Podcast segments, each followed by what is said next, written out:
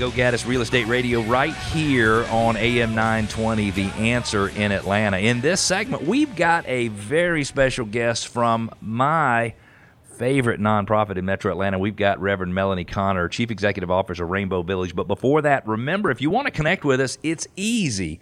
Just go to gogaddisradio.com, G O G A D D I S radio.com. You can ask questions, make comments, push back, share ideas ask for your neighborhood to be featured in our neighborhood spotlight, and you can subscribe to our podcast. We would love for you to be a podcast subscriber. In fact, if you're willing to take instructions from me, just go to Go Gaddis Radio right now and subscribe to our podcast.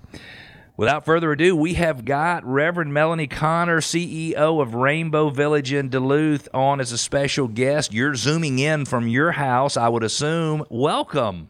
Thank you. I'm delighted to be here. We are so excited to have you. So, for the past I want to say three years, but it might be four years. I don't really remember.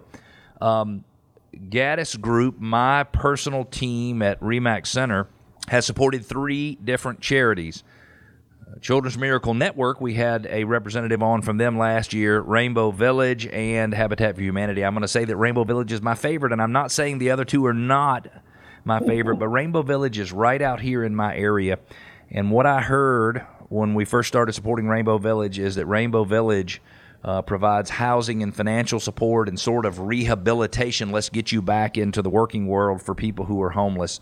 When I was there, it wound up being, in many cases, homeless mothers with children. And I just have a very special place. As a man, I feel like there are some times when we don't do what we're supposed to do uh, to take care of families. And I just have such a soft spot. So I don't mean to take your thunder from you. Tell us about how it got started. Certainly. So, um, 30 years ago um, in Norcross at Christ, Episcopal Church. Uh, a gentleman named Josh was really inspired by the work that his mom was doing. Uh, his mom's name was Ida. Okay. And he wanted to really uh, show her some love after um, after her passing. And so he went to the pastor, the rector there at the time, and told him a little bit about what he wanted to do in helping families.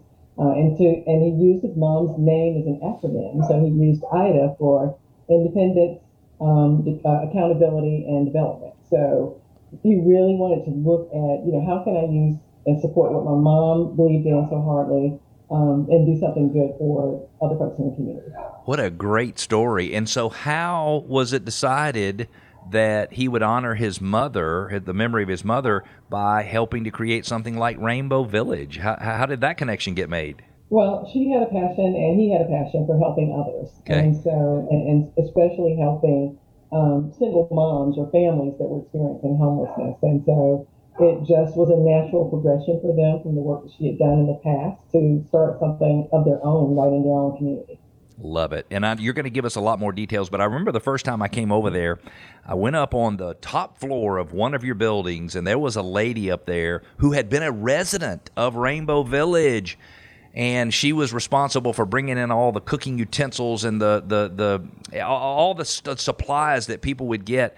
And on the way out, I met one of her two sons who was at, and mm. I'm just going to say he was at Uh, uh, uh, almost an Ivy League sounding school. It was an amazing school, and I was so excited. I can't remember the name, but I thought, what an amazing story. Here's a lady who was probably forced to come there with two young sons at the time, and she's there working and she's giving back, and her sons are getting an education to make a difference in the world. And I got so excited about that. So, when someone knows they need housing assistance, they come to Rainbow Village Mm-hmm. What happens then? They get an apartment, they get stuff, they get what they need. Talk to talk to tell us what happens.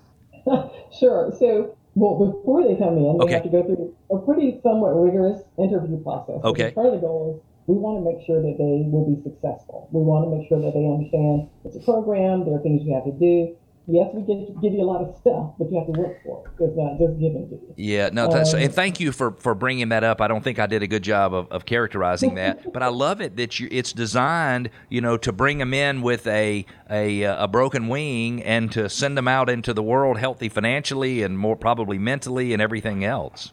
Absolutely. So when they are accepted into the program, they can, well, first of all, to be accepted, you have to have custody of at least one minor child. Okay. That's the primary criteria. And you have to be uh, either home, experiencing homelessness or imminently homeless.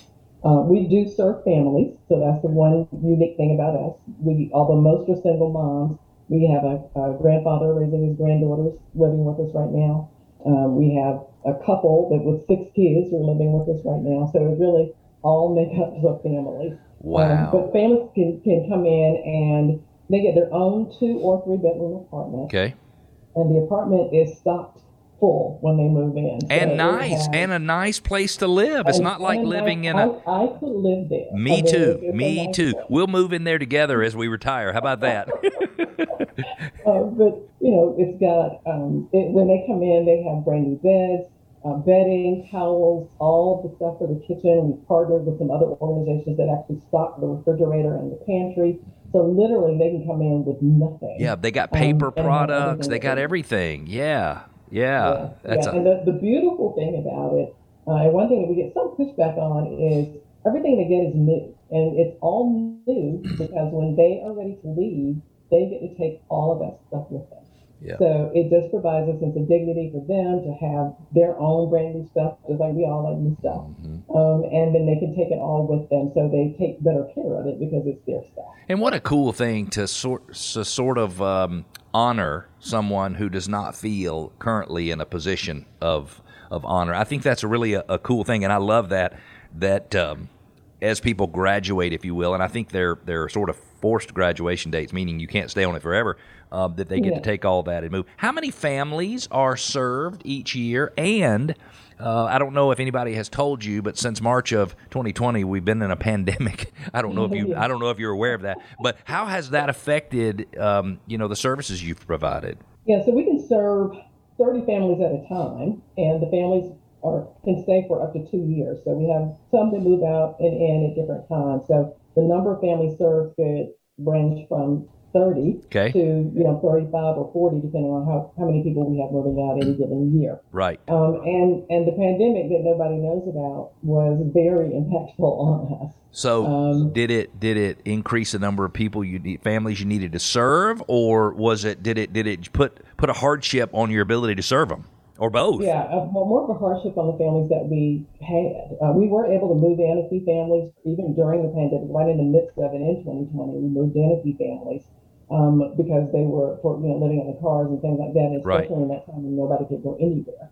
Um, but the impact that it had on us was immediately, of course, the schools were shut down, but and, and all the kids had to do um, digital learning. Well, all our kids didn't have laptops Right. uh, all of our kids didn't have the things that they needed, and so the schools supplied the laptops, but then our parents had to go to work. right. So it, it, we had to immediately, you know, pivot was the word of the day. Uh, I had to immediately pivot, and we brought in house. We, we hired staff to be able to actually um, do digital learning days with our kids all day for full days um, to support them in that effort. We um, made sure that all of our pa- families had all of the supplies they needed, the mask and the Lysol and the all of those things that they needed. We made sure that they had all of the. We had some folks that could work from home. Uh, few were fortunate to be able to do that, but Right. they didn't have all the stuff they needed, uh, computers and whatnot in the household to be able to do it. So It was a It was a huge shift. time. It was a huge, a huge, huge shift. So let me ask you this: We've got about um, two and a half, three and a half minutes left in the segment. Um, how would somebody, if somebody was listening and they're like, "I just want to help this charity," I assume you need help in terms of volunteer and people to come in and do things, but I also I'm guessing that the, the, the, the most significant thing you need is you need a little bit more money because none of the stuff you're doing for these people, none of the stuff you're doing, the benefits are free. So you're having to pay money. So how would they get in touch with you and how could they support you? Well, best way to support us or to get in touch with us even is through our website, www.rainbowvillage.org. Okay. Um, everything you need is out there. We try to make it really easy. We redesigned it last year, so it's, it's easy to find. I- I've been on it Uh, myself. It's a big- cool, cool little website. I like it. Yeah, and the big donate button right up there at the top, so that gives you one way to do it. RainbowVillage.org. Click on donate. And is there any limit? I mean, should somebody stop at like a million dollars, or is they can just not. just keep just keep going? Okay, got it. So if you're listening, going. there's no need to stop at a million dollars. Just keep on donating. If somebody wanted to volunteer some time, we have come out and served on Valentine's Day and maybe another Yeah. holiday in your. Uh, I'm going to call it kindergarten, but it was probably like nursery because Right. it was younger kids. And so, are there volunteer opportunities for people to come out and work with the, the kids? Lots of volunteer opportunities in the academy, uh, after school, during digital learning, during the summer. So again, our website, rainbowvillage.org, all of that information will be available there. So let's change gears for just a second. Somebody moves in, they need help, you're helping them, they have responsibilities. So they can stay there as long as they're doing what they're supposed to do. What are some of those responsibilities? We got about a minute and a half left in the segment. All right, $450 a month is what they pay. They okay. have to meet with their success coach each month, okay. I mean, each week rather. Um, and then they attend life skills training. They have to have a savings account and then a few other things that we require of them, but those are the basic things that they have to do. Right. And so they're taking some financial literacy training. They're doing those things so that when they get back out in the world, and I'm not saying that somebody would cause themselves to be homeless, so please don't hear that if you're listening to me because I don't think they would. But in some cases, their actions unintentionally contributed to the situation. So I think you're trying to help them not create the same situation again. Is, is that right? Absolutely. We want to help them make better decisions. That's really all what it's all about. It's just better decision making. And then, what are the single biggest challenges to the organization? Like, what yeah, what keeps you up at night? Yeah, the, the one thing that keeps me up at night is our families can stay for two years with us, up to two years. But when it's time to move, the rental rates are so high right now. They're so nuts. Trying to, yeah, identify places for them to live. so if you're out there and you're a landlord and there's a lot of investors who listen, yeah. reach out to Rainbow Village. You might have one of your units that you would let, um, you would consider offering a little rent subsidy on in order yeah. to help a family. That might be a neat program. We're going to take a break. Will you come back and talk to us again soon? Absolutely. Awesome. It was fun having you. We're going to take a quick break. In our next segment, fun facts about the month of February, specifically February 21st. It's President's Day, and is owning a home more affordable than renting? Stick with that. We've got those subjects and more. We'll be back.